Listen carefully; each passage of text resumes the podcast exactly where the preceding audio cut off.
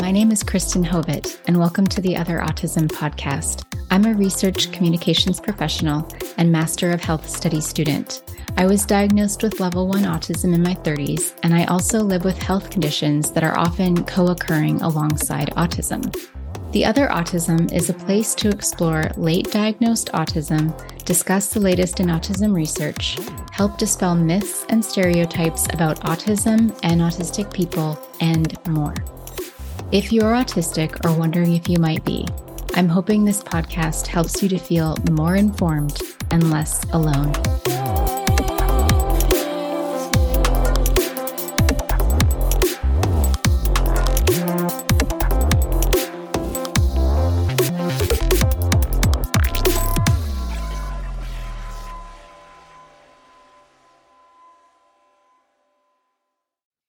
Today, I'm speaking with Jennifer Dodd, a therapist in Portland, Oregon.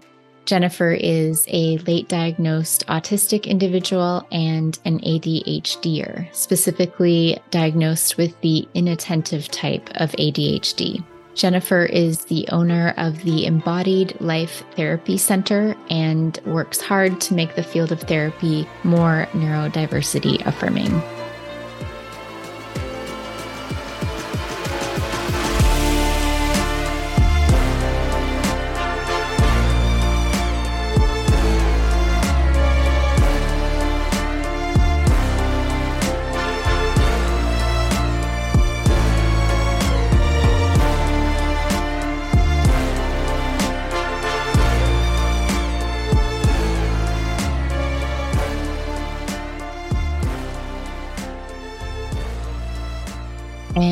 Interesting little bit of backstory.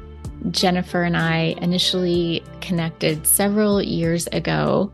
I don't recall exactly how we met. It was definitely online. It might have been on a forum about HSP because we did initially connect over HSP, which is the highly sensitive person trait. And I've done an episode all about HSP and how I think it's actually describing level one autism. And if you haven't listened yet, that is the October 15th, 2022 episode called Highly Sensitive Person HSP or Autistic. So, in that space of time, completely separately and without knowing, I was diagnosed as autistic and Jennifer was diagnosed as autistic. Jennifer was doing some searching online one day and my name came up, and she discovered that way that I'd been diagnosed as autistic. So we've made this, you know, reconnection. First connecting is, oh, yeah, you're a fellow HSP. And now it's as a fellow autistic. Please say hello to my guest for today, Jennifer Dodd. Yeah, my name is Jennifer Dodd. I'm a therapist in Portland, Oregon, neurodivergent. What led you to considering that you might be autistic and an ADHDer? It didn't come from me. I hear a lot of stories of people who are like sort of on this journey of discovering themselves, and that was not mine at all. I have a friend, a therapist friend, who we had been meeting on Zoom, and we would talk about therapy stuff and practice and info dump, apparently, is what we were doing a lot of. And, um, you know, the friendship had come out of that time. And one day, it was, it had to be like a year or so into this regular meeting and she kind of came out with just like so i've been like going through the diagnostic process and discovering that i'm autistic. And i was just like oh wow. It was sort of surprising. And during that conversation she sort of gently started to say things like well have you ever done any of the online tests? You know and i was like no but you know like it sounds like interesting and and then she started to talk about some of the things that I just didn't know about autism. And I was like surprised. And we just got in this conversation. And then afterwards, I went on and I did like the RAADS and the CAT-Q. And from there, I was like, it was just like a lot of realization coming up. And I then I went and got a formal diagnosis. So that's that was kind of how my process went. And she had said, like, she's like, I suspected for a while now that you might be autistic when I like started to discover it myself. And I was just like, wow, and then did ADHD come with that then? So the ADHD came later. I was just going down deep dive into the autism. And she also had been diagnosed as a, you know, she's an ADHDer. My wife is an ADHDer. And I'm not sure where it came up. I started to learn like about how common they actually are diagnosed together and listening to the um, neurodivergent women podcast and learning about adhd as well. And then i was started to like open up that part of it. And i had the inattentive type. So it's maybe some of the less obvious symptoms we'll say that people might not pick up or they might call anxiety. But yeah when i did my formal diagnosis i was like and adhd might be a part of it. I have a lot of siblings who i suspect and family members. And so yeah i had the dual um, autism and ADHD diagnosis. How does being neurodivergent impact your work as a therapist? Well, so much. Actually, I've done some writing recently about how neurodivergent folks make great therapists. And I think there's a lot of us who don't know that we are, you know, maybe high masking, autistic. The high empathy is a big one for me it's almost like a like a spidey sense like you like feel or sense in your body what's going on with other people and you just kind of have this knowing our sensitivity. I think that allows us to really connect deeply with other people. Curiosity deep curiosity and like our field of study if that's part of something that we're really into like our special interests then we will like deep dive and do the research. And i mean i think there's so many qualities and I think it, it surprises people because there's, I always come back to this, but it's such a huge thing. Like people assume that autistic people don't have empathy and then they end up with a therapist that's autistic. So there's a lot of us. There's a lot of us. but I, I've noticed that there's a lot of therapists that are they're like writing to me and they're like, I'm afraid to disclose totally. this because people might judge me or not come to me. But I think that they'd probably be surprised if they did disclose how much like new people and clients they would actually get. Totally. Yeah. And that's understandable. Our field has a lot of a long way to go still. And it has a not so great history of how we've treated, you know, autistic folks. So it makes sense that there's stigma and like we also need to like learn more about what this really is and what it's really like so that folks aren't afraid to come out with it. There's so many clients too that are neurodivergent, I've discovered. I'm asking, there's a, you know, that was a big part of what I learned is like, if you have folks who are coming in for years working on their trauma history and still coming in for years, like something still not quite right, like landing. You might be dealing with someone who's high masking neurodivergent and don't know it, you don't know it. And, you know, we need to really be making some huge change in the field. Definitely. For those folks. Mm-hmm. And also, I saw on your website that you're LGBTQIA plus affirming. There's a lot of overlap there as well. Big time. I was in a training, and the trainer said that trans folks is like 50% of trans folks are also autistic. Almost like if you are working with someone who's trans, like might as well do some assessment as well. Mm-hmm. And I thought that was really, you know, those are big numbers. I heard that about eating disorders as well because there's a lot of people with eating disorders that haven't been diagnosed as autistic or any other neurodivergent diagnoses. So if they are, you know, in a eating disorder clinic, they should also be assessed if they haven't already been. Absolutely. Yeah. yeah. Especially when, you know, there's food sensitivities that might look like an eating disorder. And so, you know, we really need to um, get better at identifying what we're talking about. Totally. Yeah. So, to get back to your diagnoses, how did you initially feel about your diagnoses and have your feelings changed over time? It's interesting because I hadn't recognized how positive a viewpoint I had. But when I like realized like, oh, you're autistic, that's what this is, it was just like I have like a really loving response to it and really accepting and a lot of relief. Right away, I was just like, oh, this is super great. It's wonderful you know, kind of been through this with a lot of my clients now who um, have started to explore based on this domino effect of me exploring my identities. And I just keep watching adults who start to explore this and have just like this beautiful response to it of like, this is wonderful. This is who I am. I wouldn't change it. I'm so relieved to like now know what, how to identify this. And that was my initial response. And I would say for the most part, I still feel that way. But there's other things that come up around grieving, oh, I'm not neurotypical. And so, like, the ways in which I've always pushed myself, someday I'm going to have enough whatever to do all the things in the same way. And I now realize, nope, you know, as a neurodivergent person, you actually do need to recharge as much as you do. That's never going to change, right? Like that's not going to become something that's fixable. So accepting limitations as well and I know as a therapist, you must like, you must carry a lot of things that other people bring to you, obviously. So I know that's mm-hmm. a big thing for autistic people. So, what sorts of strategies have you had to develop to be able to go through life with that, holding those things? Right. I mean, I, I'm a human, I'm still working on that. I really have learned the traditional self care that I've been taught is not the same self care I need and the same with other neurodivergent folks. And so I've started to learn like, what does that look like? Like I used to have a lot of shame around how much I would be into my special interests. And now I'm like, oh, that's really regulating for me. And so now I just kind of lean into it without the shame, right? Now that I know what this is and it grounds me, I know now that I do really need to take time away to recharge. Like I cannot people all day, every day, like I have pushed myself because that just wears me out.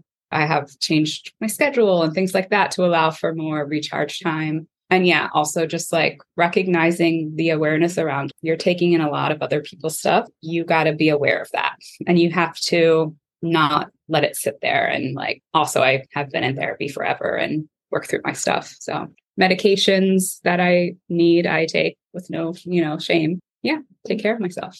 When you were in training for counseling psychology, did you recall learning about neurodivergent identities?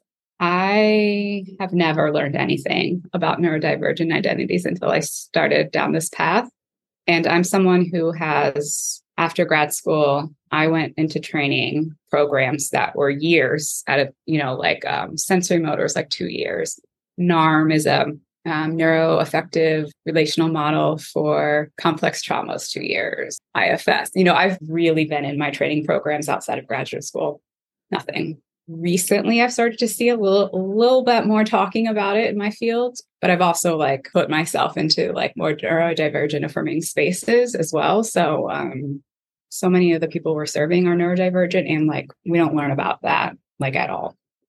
I recall because I was going into counseling psych originally and I kind of changed direction. But I remember when we covered autism, it was, you know, the traditional, the very, very traditional presentation you're shown videos of like someone with i don't know what would be called level 3 autism now with you know various other co-occurring conditions as well. So that's that was my perception of autism. Yeah. And i'm embarrassed to say like as much training as i've had in like therapy is one of my special interests you know psychology. So it's like i've been deep into this world forever and i still had absolutely the, the same stereotype in my head right? I had to like learn so much and I was really surprised by that. I was like, oh, yeah. I literally know nothing other than the same stereotypes that like everyone else everyone has. Else. You know? Yeah. Lots of mm-hmm. unlearning. right. Right. Yeah. um, so has anything changed for you after being diagnosed? I know we kind of touched on that. Well, my friend who discovered this herself and then shared with me, and she had discovered from other friends, we've talked about this, like this domino effect in our lives because I've shared with some family members now who've been diagnosed, who've discovered. I've shared with friends who have been diagnosed. It's amazing how many people I'm surrounded by who are neurodivergent. My wife was diagnosed. She's an ADHDer. She's been talking with her family and friends, and then my clients, and then their friends and family. It's just been this ripple effect out into the world of discovering, which has been really kind of beautiful to see. But other than that, I mean, I've gotten really into learning more about neurodivergence. I started training on how to diagnose, doing like the MIGDAS, and I have started getting consultation with an ADHD psychologist and how to make my practice more affirming, as well as like my own personal life. Done a lot of training and uh, neurodivergent affirming therapy and how to support folks. And it's become like a real passion trajectory in my field that I'm really excited about. So it's changed a lot. And can you explain for listeners? I don't know if I've covered this term before, but out, what did you say? AuDHD. AuDHD? Yeah. That's our own little special term when you're autistic and ADHD. So it's um the AUD is like the autistic and then the ADHD, the ADHD. And when you've told others, so friends, family who aren't neurodivergent about your diagnoses, what have their responses been? A mix. My mom's was one of the more surprising ones. She was very like teary and like, wow. Like I finally made sense to her in a way that I had never, you know, since I was a child. And she would tell me stories of when I was a kid. If I had like elastic around my like, you know, my wrists or something, I would come to her and say things like, I can't breathe the shirt was too tight on my wrist. And so she was just recalling like how she said she would always just see my wheels in my head always going. And she didn't quite understand, you know, that about me, my constant questions. Um, it was kind of really affirming to hear from her and see her response of like, yeah, this really makes sense. a lot of people are just like, yeah, yeah. but I have had friends that are like, what what are you talking about? Like yeah. who told you that? And I'm like, well, the psychologist who evaluated me and gave me this diagnosis, like, okay, whatever. You know, um, so some people obviously have more of that stereotypical. So it's hard, you know, for folks who might be wanting to come out to people in their life. I would say make sure you're ready for a mixed response because you don't know what you're going to get and it's a strange thing to tell someone you're autistic and then to basically say, no, you're not, right? It's like, no. Mm-hmm.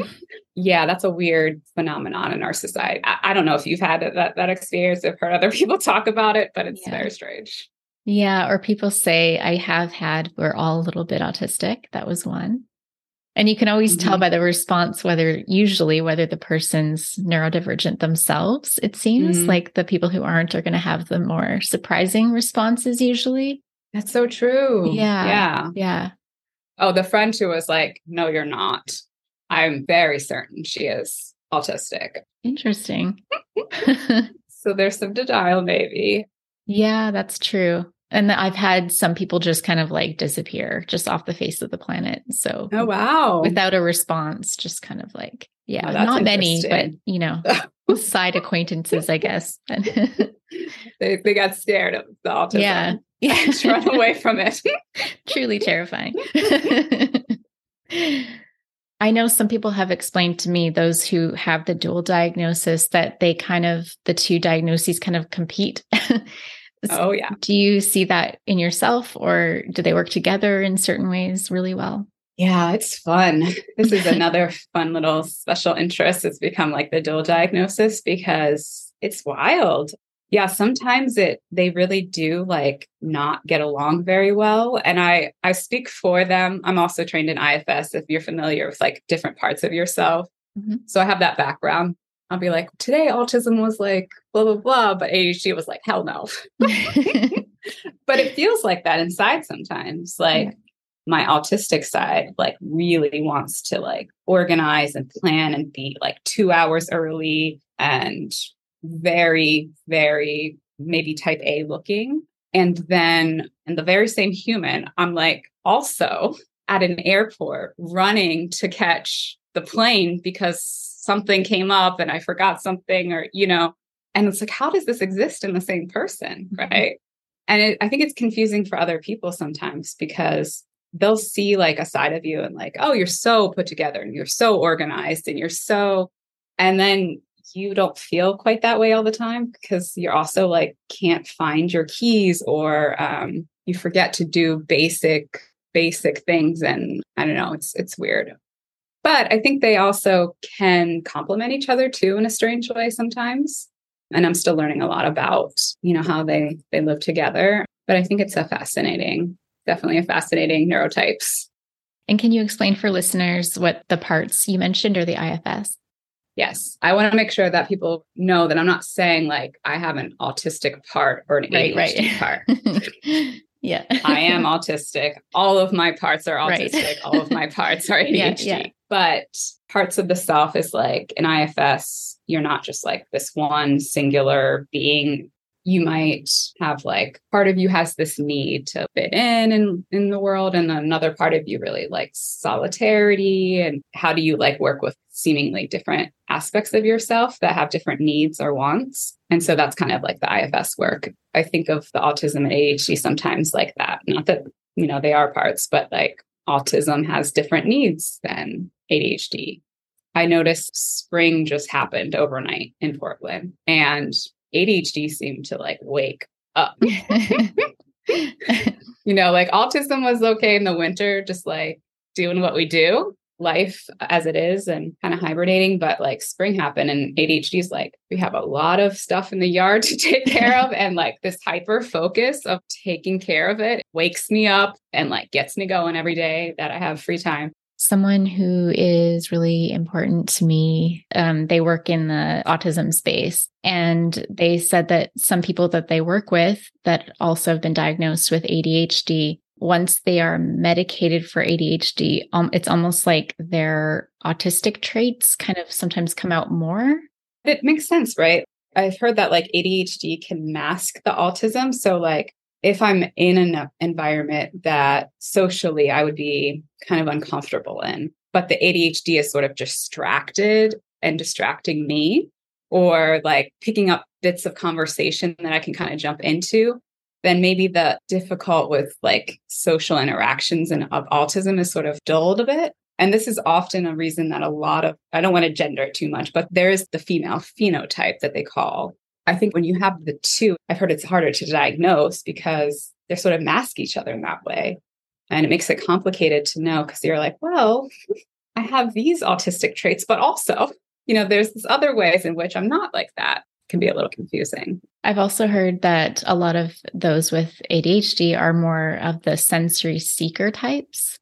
So that's another thing I think that kind of masks, and I have that too. I'm more of like loud concerts, yes. Mm-hmm, and then I'll have mm-hmm. to recuperate for a week after. Yes. But I definitely have that. Whereas, you know, other autistic folks I know, they're just like, never, I will never go to a concert. I'm just like, how? right. So. In this course that I'm in, it's called um, Neurodivergent Affirming Clinicians it's through Cascadia. It's really great. They talk about being ADHD forward or autistic forward. And some people tend towards that. Like my wife was first diagnosed as an ADHD and she's very ADHD forward. And we've decided that among the two of us, the small little case study of the two of us, I am more of like an autistic forward person. Like my autistic traits are much more apparent than my ADHD traits. I have the inattentive ADHD, so that makes sense to me. What was school like for you mm. as undiagnosed? I was a very, very sensitive child very quiet.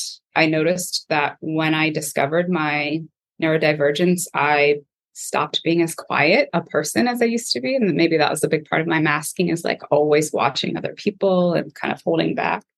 But yeah, I felt very sensitive as a child and kind of like I see myself in my mind's eye of like always observing what's happening around me and feeling kind of like I don't quite get it, but I want to learn it you know like it's it's like almost like a challenge or something that i'm trying to make sense of. I think i was very curious as a child but i got called shy. I got called sensitive a lot. I can recall times where having to focus on homework was so hard.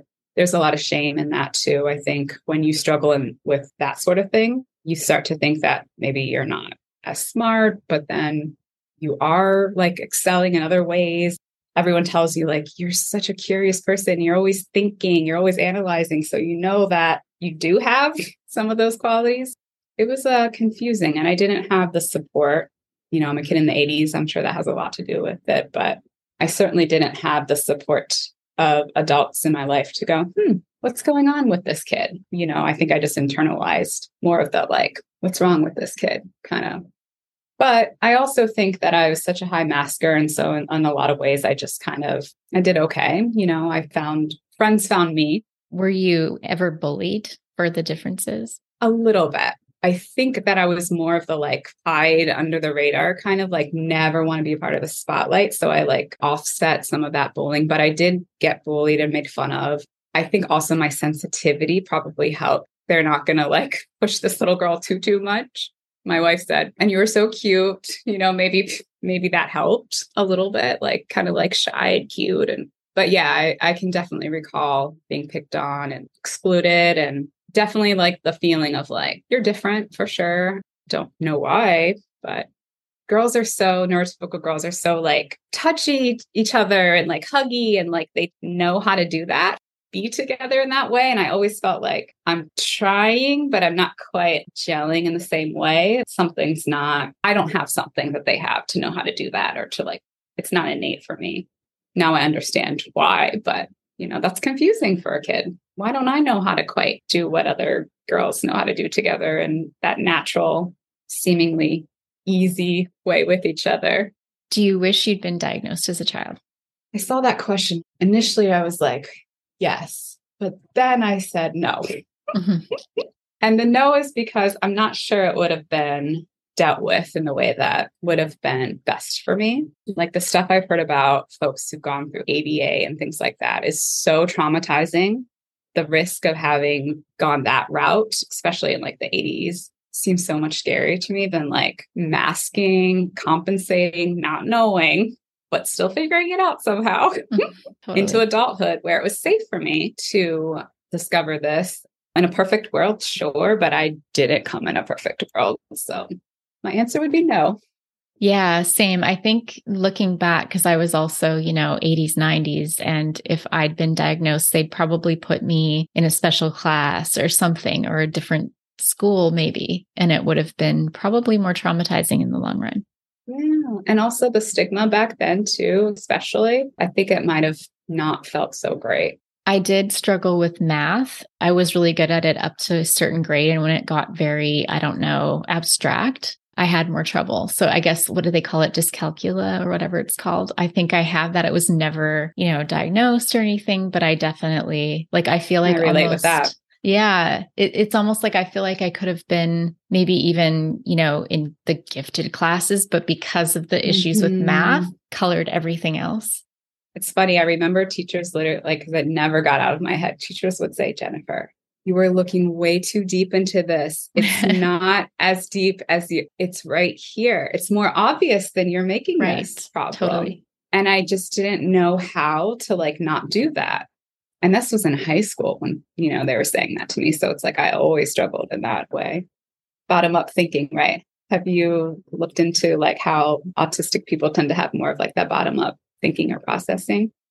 I think a little bit like in terms of like what they focus on or the mm-hmm. type of details. Like, yes, definitely. I feel like, you know, with math, there was like trying to, it, if I saw shapes, like I was really good at geometry because I could see it visual. I'm yes. very, very visual and spatial. Yes. So put numbers with things, objects. Yes, got it. When it's, you know, otherwise I'm like trying to find some magic formula or something. Right. It's like, no, mm-hmm. it's just do this thing. So mm-hmm. I never quite got it. But anyway. Makes perfect sense. Yeah. So like with the bottom up processing, that tends to me more autistic folks have is like we see like every single detail before we come to like an explanation of what that means. Whereas bottom down which is more typical with like neurotypical thinkers is like they can kind of see like the forest the trees they can kind of see a bigger picture and they just need like a handful of details or evidence to support that and they can just go with that. They're just comfortable with that Incredible. it's like yeah, moving on, like we figured this out, but we get a little bit too caught up in some of the details or like words, which can be slow at first, but eventually it's fine. Yeah. And that also makes me think like my last podcast episode, I was interviewing a neurotypical who works in the autism space. And we, we talked about the switching subjects. Like she has asked folks she works with to please let her know when they're going to change the subject. But like for me, honestly, I don't see it as a like I can if I notice it as this is like a neurotypical subject change, um, then I can let them know. But for me, it's like they all connect. So it's not changing mm-hmm. the subject in my head. It's this mm-hmm. follows directly from this, obvious. Interesting. so, Interesting. So I thought of that. It's like if I can be aware, sure, I'll let you know, but I'm usually not that it's a subject change to you. So yeah. Totally. But I think it, yeah. yeah, I think it has to do with like we're seeing the whole, all the details and we're connecting them in our head constantly. Yeah mm-hmm. which makes it kind of exhausting for us when we're communicating because we like take the words apart a little bit too to like break them down more in a sentence. We're doing that on, on the inside. Mm-hmm. Whereas like they can take the whole string of words and just get the meaning really quickly and move yeah. on, right? yeah. Yeah. Amazing creatures. I know. it's amazing. Very interesting indeed. Mm-hmm, mm-hmm. I'm recognizing the the look I get like in Zoom meetings because I can see everyone's face. It's like I'll bring something up and they're just like, "What?" because uh-huh, it's like uh-huh. it's clearly inspired by something that's been said, but no one else has recognized mm-hmm, that. So mm-hmm. but your your little like pattern recognition yeah. is still like carrying it through. mm-hmm, yeah, mm-hmm. so I'll have to explain it. Like, oh, I see. You're connected yeah, to this to yeah. like everything I've ever said. Okay, got it. exactly. Mm-hmm, mm-hmm. yeah. So what types of supports do you actually wish you'd had growing up if you like could, you know, wave a magic wand or something? Well, I'm fairly certain that I come from a long line of undiagnosed neurodivergent folks. Some of the, family I've come from who would never accept it probably are very obviously autistic ADHDers. I wish they had come to uh, understanding acceptance of their neurodivergence and been able to compassionately help me understand mine rather than, I think, something someone said to me in a consultation around this because when i'm getting consultation like i have a lot of folks coming in with trauma histories childhood trauma like that's a big piece of the work i do. And now we're adding in this neurodivergence. And how do we make sense of all of this now right? My consultant her name is megan anna neff. She does a lot of work in this field but she said undiagnosed neurodivergence can look like very traumatizing parenting and that just like really landed for me so much of like, you know, if you don't understand what's going on with yourself, you know, and then you see these qualities in your kids, the sensitivity or the struggles with social struggles or whatever it is, you might not be so compassionate. You know, you might want to toughen them up or like help them push past it. Right. I really just wish that I, I had, you know, come from a different family that would have accepted and helped me understand and more curiosity from like the adults around me. What's going on with this kid? Maybe got down on my level a little bit and like try to see the world from my eyes rather than just kind of like dismissive or whatever. And then from there, probably, you know, more support in school. I would get so overwhelmed in school and just felt sick to my stomach, not knowing why. I had a lot of sensory sensitivities around. I mean, I still do because you don't you don't shake that. You know, you don't get rid of that if you're autistic. It's not something that gets habituated. But not knowing that like really bright lights is making me feel so overwhelmed. Not understanding that and then just being like, what's wrong with me? Mm-hmm. You know, why why am I in this environment, this loud and this bright? And I feel so unmoored. I can't think straight. Not understanding those things. I would have loved to just had someone help me understand all of that now with masking and unmasking is that something you consciously try to do or do you use masking in certain scenarios consciously? Just a side note when i took the CAT-Q for folks who don't know that's the masking assessment. That was the one that just like blew my mind. I will forever have love for the CAT-Q for that reason. It just like opened up everything for me. I have the privilege of working from home and I'm the boss and I get to set my schedule and work with the clients I want to work with. I also have enough age and experiences giving me a place in my field where I can be more myself. And so, you know, I'm out to my clients and the people I supervise and things like that. That allows me to not have to mask as much. I can't imagine if I was in like corporate America or something. And I have a lot of clients who do have to work in those spaces and have to mask, like they have to do it right? They don't have an option. So I feel very lucky that there's so much of my life that I can unmask in. My home is a very safe place for that. And I've worked hard to make sure it's a very comfortable, safe place for that. I think a lot of us high masking, autistic, ADHD, whatever, neurodivergent folks create little ecosystems for ourselves. Don't always have to go out. We can avoid it to some extent. There's certainly situations where I show up and I masking just sort of is a natural, like just takes over kind of thing. But I'm working through that in therapy too. Like I want to be less automatic about it, if that makes sense. Mm-hmm. And what are some differences between masking and unmasking for you? I talk a lot more.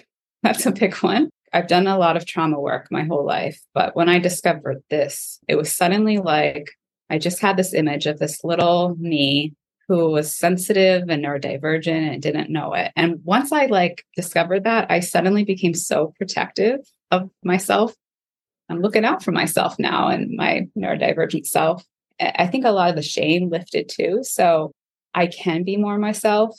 You know, before discovering this, I would go into every environment, every new environment, and like just quiet and like reading everything around me, reading the dynamics, reading the room.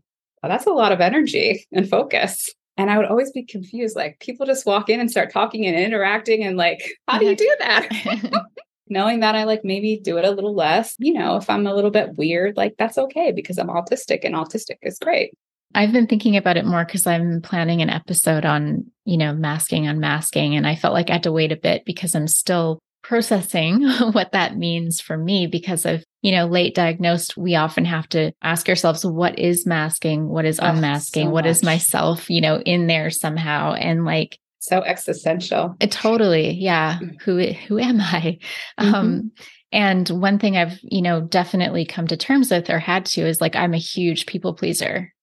So it shows up in, you know, when I'm interacting with neurotypicals, like I'll try to control their emotional perception. state um, and perception. Mm-hmm. Yeah. So they're comfortable. But I'm also thinking like it's not just, you know, doing that. It's it's also because I feel their energy, like we were talking about, like that empathy part.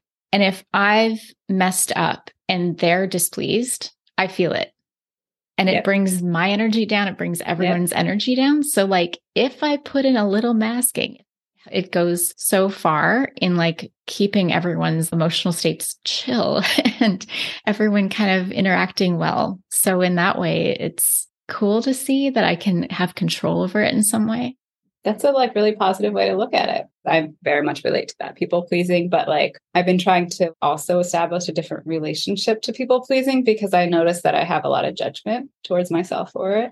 So I like to hear like that perspective that you can use it in a mindful way too. It can be a positive thing. I judge myself too and like, you know, where where's yourself in this? Like you're doing this and it's so about the other person, but it actually if I really analyze it, it is for me too because like That's i said true. it's like keeping the safe space for both of us basically or whoever's interacting at that time yeah and for people who don't understand empathizing in a hypersensitive hyper empathetic way is like you do feel like everything around you you're like a sponge it is hard to take in all of everyone's emotional responses as well as all the sensory stuff that's happening in the room. It's just like it fills you and then you know that can be too much. Especially if it's like negative like if you see their face oh, drop and you're like oh crap. Like you mad at me? What did i do? Uh-huh. mm-hmm. and then mm-hmm. you have to process that on top of everything else so. What are your top three autistic traits that you love the most i like my curiosity a lot that feels like such a gift to me like no matter what happens in life where i go what i do what's happening in the world, I know I have that within me, like that curiosity, and that will always keep me interested and engaged in the world. And, you know, my inner life is rich for that reason. Always wanting to learn. And like, I think my empathy is another one, even though it can be painful to have so much taking in. It's also like I can connect so deeply with other people and I love to hear other people's sto- love to hear people's stories. I love deep conversations with I'm not good at small talk. I don't like small talk. I don't know how to do it very well. It bores me too. Like I don't I don't care about it, which makes a great quality for a therapist. I get to like hear and connect in this deep way. So I love that. It makes life rich. They say that autistic folks, ADHDers, because of our like hyper focus, we actually get into flow states like so much more often, which is such a great thing to have access to. I can just like listen to music and be so immersed deeply on like every level. And I didn't realize that, you know, not everyone experiences sensory information, can experience it in that like deep, deep way. Which again, when it's like life is stressful or if it's too much or if it's out of your control to you know sensory information can be very painful too. But when it feels good it's like bliss. And the same question for adhd top three adhd traits. I appreciate adhd for its creativity. It can have your mind exploring everything every option every possibility which can feel really good sometimes really like enthusiasm I appreciate the initiation. This, you know, it can get me like going on new projects and like really, really driven. I've started my private practice. I've made it group practice. Like I really go after the things I want. I think a lot of that ADHD can be that. And then also like the hyper focus as well. You can get really, really into something. And like, while it has its downsides, like forgetting to eat and drink water on a hot day that you have to be mindful of, but also you can get really into like a project or something and just lose that time. It can be kind of great too. I think a lot of neurodivergent folks really appreciate their neurodivergent traits from what I've been conversating with folks, like a deep love for those things. I would never want to have life without these things especially understanding it more. It's like, don't, do not take it away from me ever. Right. And also, like, by the way, society, you need all types of people to like make a great society. And it was good enough for like Beethoven and Einstein. Good enough for me. yeah, totally. what is a myth or stereotype about autism or autistic people that bothers you the most? Oh, so many. Definitely the empathy thing is my least favorite. I think it probably creates some of the most stigma and it's used to dehumanize us. Like, oh, there's no empathy. And we don't want to get too much into the history of like Asperger's and all the people who started ABA who literally have seen autistic people as not human because of this, this myth that has absolutely no credible like evidence to support it. And also I'm surrounded by autistic folks who have some of the most empathy and sensitivity and care and concern and love and compassion for other people and animals and the environment and like so many it's a lie. It's a lie. It's not true. It's like so opposite of the truth. And that that one is definitely the one i think i have the most passion for. That's the same for me. I always talk about the empathy one. I have had a guest say that they don't feel that they have empathy and so for them, they think they're in line with that sort of traditional concept. So I, I mean, I, that could be very much true for that person. Uh, it could also be related to, I guess, trauma or just kind of internalized concepts of themselves being told that. I'm not sure. I don't want to take away from their story. Or like having to shut it down because it's too much empathy. Yeah. Like we said before, like too much empathy can be really, really painful mm-hmm. to take in so much of other people's emotions and sensory information. Of course, you want to shut it down somewhat or like numb it out some. So that can be part of it. Maybe there's a possibility that you can be hyper empathetic and hypo empathetic. For me, it can be delayed just because it's so much. Oh, that's a big piece. Like I need to go into a quiet room a lot of the time with like low lights and like really just sit there by myself to figure out what I'm feeling. And I've heard that for people that are very like highly empathetic, that we don't always have access to what's inside of us. We're taking in everything in the environment, but then they're like, well, what do you want to eat? Like, I have no idea.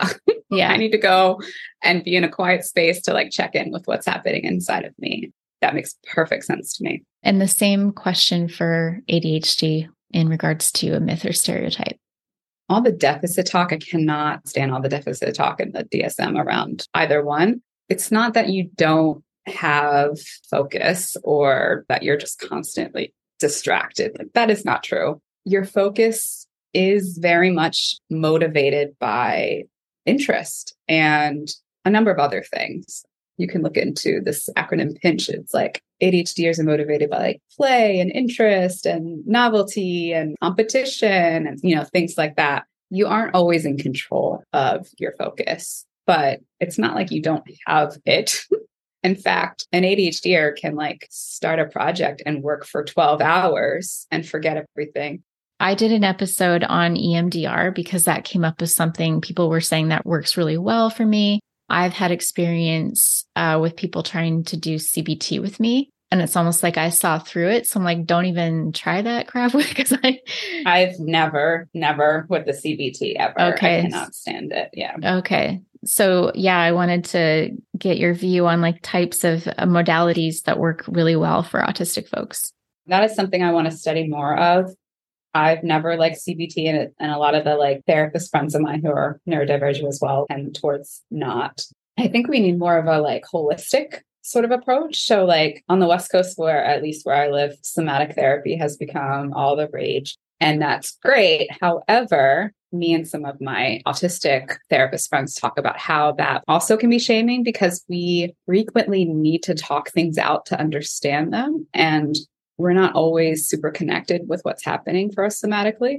And both she and I have talked about how we've internalized some shame around I'm disconnected from my body, therefore, like I'm not doing therapy, right? So I want to move away from that kind of one approach. Depending on how familiar you are with like somatic type therapies, it's like that can be very like talk therapy is almost being like pushed aside as if it's not valuable. And that is not true, especially for autistic folks.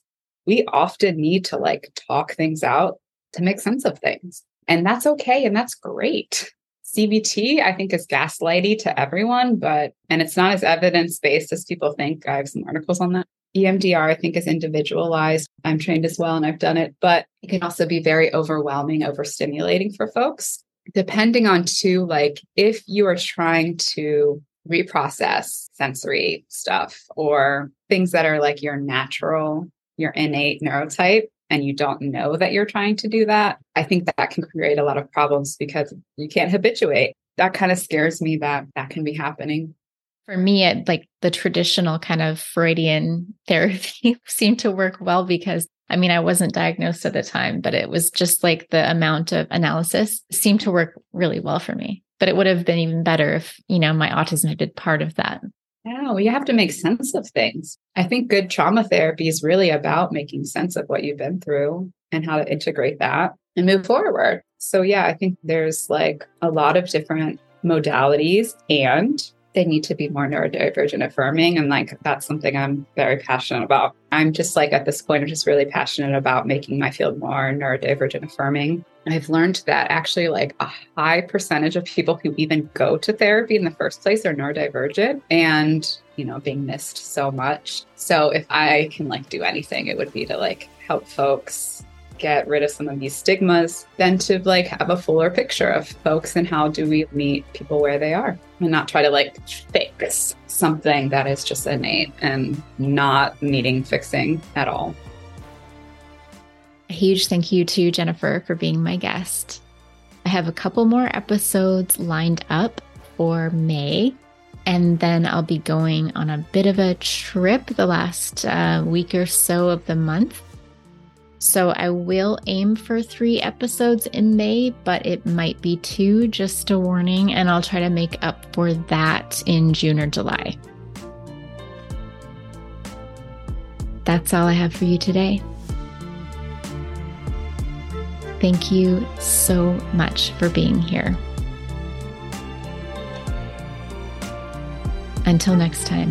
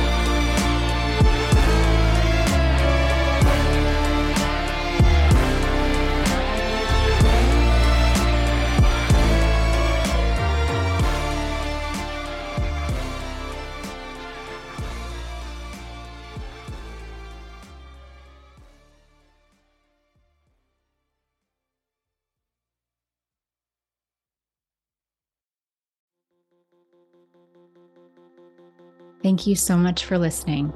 If you enjoyed this podcast, I invite you to leave a review and share this episode with a loved one. If you'd like to submit a question, please send in an email. You can find the email address and more in the show notes.